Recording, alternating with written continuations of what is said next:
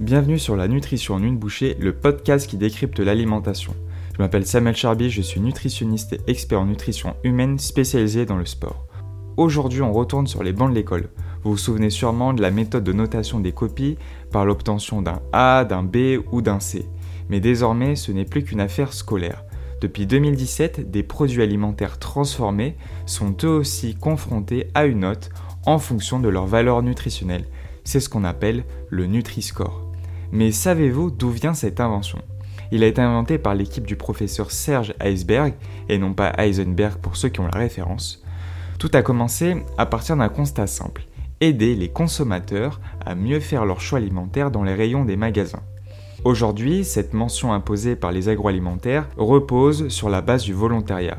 Ceux qui décideraient de ne pas jouer le jeu de la transparence pourraient en réalité vouloir dissimuler des choses aux consommateurs. Mais en bref, c'est quoi le Nutri-Score?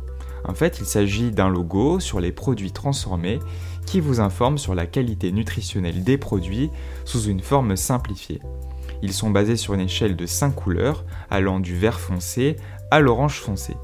Il est associé à des lettres allant de A à E pour optimiser son accessibilité et sa compréhension par le consommateur. Depuis son lancement en France, plusieurs pays ont décidé de recommander cette utilisation, dont notamment la Belgique, la Suisse, l'Allemagne, les Pays-Bas et le Luxembourg. Mais quelles sont les limites exactes de Nutri-Score? Eh bien, il ne permet pas de nuancer dans son analyse, car comme le système de notation a été conçu, les matières grasses ne se voient attribuer que la note D ou E. Et pourtant, nous connaissons les bienfaits des matières grasses dont il serait absurde de vouloir s'en débarrasser totalement. La très récente réhabilitation du bon gras au profit du mauvais sucre devrait voir le jour dans quelques mois. De plus, ce système de notation ne tient pas en compte des additifs, des édulcorants, des conservateurs, ni du degré de transformation d'un produit alimentaire.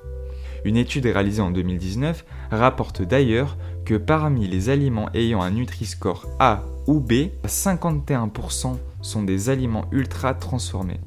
Pour certains industriels, améliorer le Nutri-Score signifie introduire des additifs ou transformer davantage le produit choisir des aliments ayant un bon Nutri-Score n'assure pas forcément de manger équilibré.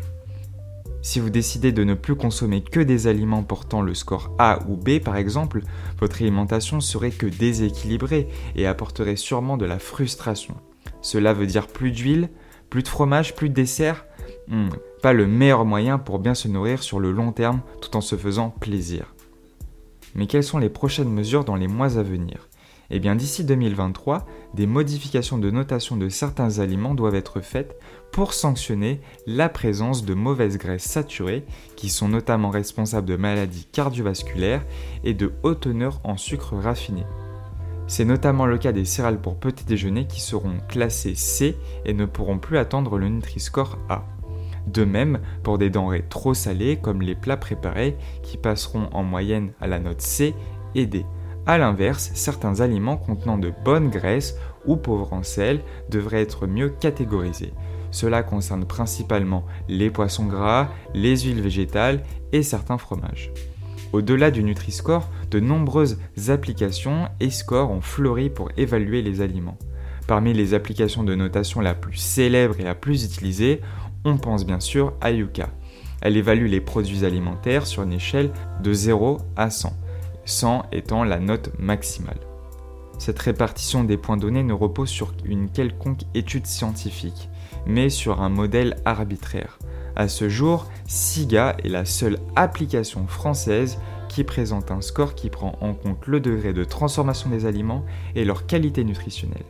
Le mieux à faire reste à lire et comprendre les étiquettes et emballages alimentaires pour déchiffrer vous-même si le produit est de bonne qualité nutritive.